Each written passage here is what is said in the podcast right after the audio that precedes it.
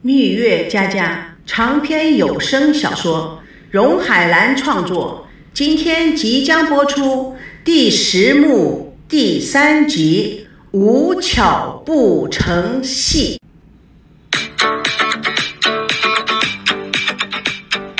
上集我们说到，婚礼的第二次谈判非常的呃莫名其妙。也不知道是成功了还是不成功了。反正赵家老爸向孙家老爸借了钱。反正古人说，吃了别人的口软，拿了别人的手软，所以可以说是孙家老爸占优势。其实孙娜非常明白他爸爸的意思，就是这个婚他是要结也要结，他要不结也要结。过了一日，孙娜怀有阴谋地走向了一个五星级的花店，东看西看，终于说：“老板，给我来一束蓝色妖姬。”老板答应了，不一会儿将一束包装的极其漂亮的蓝色妖姬递给了孙娜。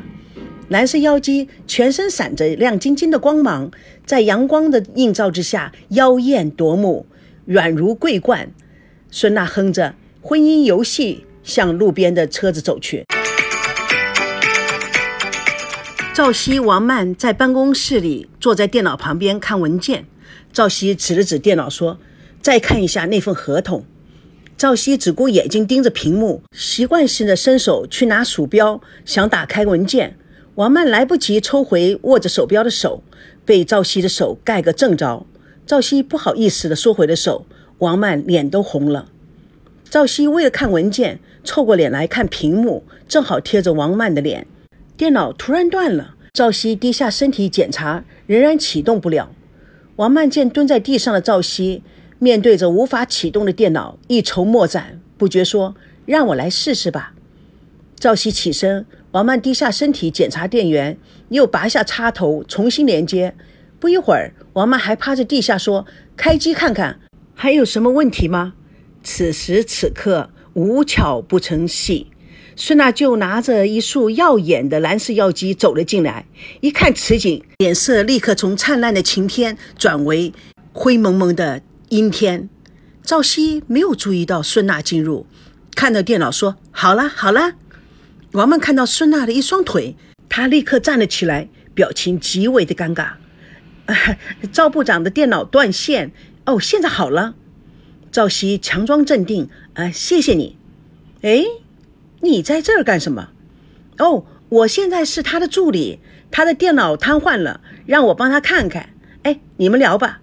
哎，慢着，助理，什么时候你成了赵熙的助理？我还一直蒙在鼓里呢，一点都不知道啊。哦，就就就是前两天呢，一直都没有时间跟你说。哦，助理，难怪你们一块去喝酒，近水楼台先得月。哎，我请问你啊，赵部长，你的电脑是不是天天掉线啊？呃，当然不是。哼，怎么这年头每个人无论在做什么事情都理直气壮的？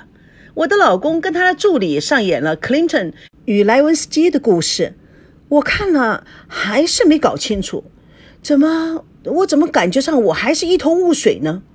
赵熙知道暴风雨就要来了，叹口气说：“唉。”不是你想的那个样子。孙娜的眼睛似乎变成了拨浪鼓。赵部长，不是我想的那样子，那是什么样子？你还想要怎么样？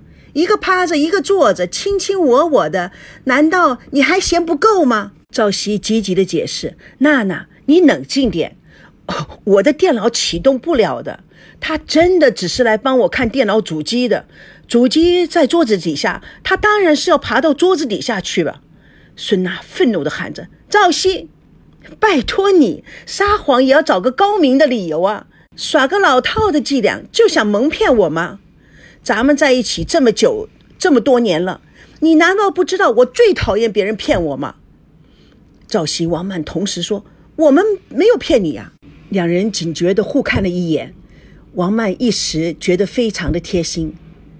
孙娜非常的愤怒地说：“我们，我们，呸！请助理就是来帮你修理电脑的吗？怪不得别人都说宁愿相信世界上有鬼，也不要相信男人那张嘴，更何况他身边还有一个不要脸的女人。赵熙强烈的压制了怒火：“你怎么这样说话呀，赵熙？你还好意思张嘴？你什么时候学会了强词夺理了？我看透了你，你根本不知道‘忠诚’这两个字是怎么写的。我告诉你，你这个假道学，我恨你！你根本不是东西，咱们一刀两断。”赵熙深深的呼了一口气，试图让自己不要发怒。孙娜，你为什么不能冷静一点？听我说，冷静个屁呀！我警告你，以后不用给我打电话了。你再找我，你就不是男人。孙娜气愤地将蓝色妖姬朝赵熙的脸上砸去，赵熙也不躲闪，正好砸在脸上。孙娜负气出门，赵熙倒在办公椅中，蓝色妖姬散落了一地。他紧紧地握着拳，说：“My God，这都是怎么了？”王曼一脸哀怨：“对不起，我我怎么总是越帮越忙？”赵熙又心里叹气：“唉，怎么说呢？误会越来越厉害，都哪跟哪啊？”王曼毫无诚意地劝呢：“孙娜的个性你是知道的，发发火一阵子就过去了。你。”你为什么带我去你家，还让他创建了我衣衫不整？现在又，唉，这怎么说呢？算了算了，我真是哑巴吃黄连，有苦说不出。王曼听了哭了起来。我来这，也是想减轻你的负担，想让你们安安心心的去结婚，去度蜜月。没想到，赵熙见王曼哭了，慌了啊啊！别别哭，别哭，呃，不说了，不说了。算了，我还是辞职吧。哎，那怎么行啊？在这个节骨眼上，这么专业的国际合同，这么大的一笔生意，而且你你你不行的，你是我最得力的主将。赵熙的话却让王曼感到非常的温暖，几乎快乐的要笑出来了。赵熙又接着说：“再说，你走了以后，我和孙娜怎么去度蜜月？你假如现在辞职了，孙娜会想我们。”是此地无银三百两吗？嗯，就更说不清楚了。赵熙的一段话，让王曼感觉到刺骨寒风由桌面吹来，顿生失落。他悻悻地离开了赵熙的办公室。赵熙回到了电脑前工作，秘书肖萌萌递上了几份合同。部长，这是按照您的吩咐起草的国际商业代理合同和公司商业保密合同，请你过目。赵熙只看了一眼。不对，我的话你根本就没有认真听。你看违约责任这一项，这些名词全都写错了。按你的写法，我们公司是要吃官司的。下午总裁就要签合同了，你们是怎么搞的？肖萌萌说：“对不起，呃，我我马上叫李非凡改吧。啊，算了算了，还是还是请，还是请王小姐进来吧。”银行里，赵刚在柜台着急地守候着。工作人员查看文件，不紧不慢地说：“先生，两分钟前两百万现金已经打入您的账户之中了。两百万？怎么会是两百万？应该是一百八十万啊！”工作人员看了看文件，龙镇公司就是打了两百万的。赵刚苦笑着点点头：“知道了，谢谢。”赵刚吁了一口气，紧张地看着手机。鼓起勇气拨电话，喂，老伴，告诉你一个特大的喜讯，那只股票啊升了。王瑶接了电话，一脸兴奋，啊，真的？不可能吧？哦，这么快？那你抛了没有啊？当然抛了，这回咱们不但没有赔，还小赚了点呢。老天真有眼呐！那太好了。把钱全部取出来，马上给儿子买房子。行，我听你的。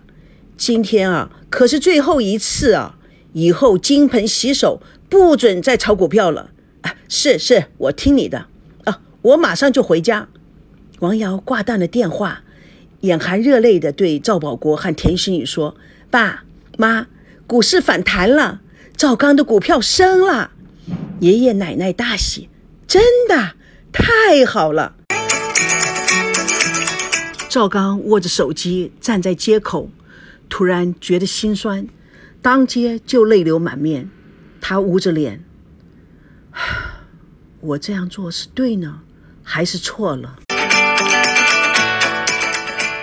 蜜月佳佳，本故事纯属虚构，如有雷同，全是巧合。各位听友，咱们下次空中见证第十幕第四集买房风波，请大家告诉大家，谢谢。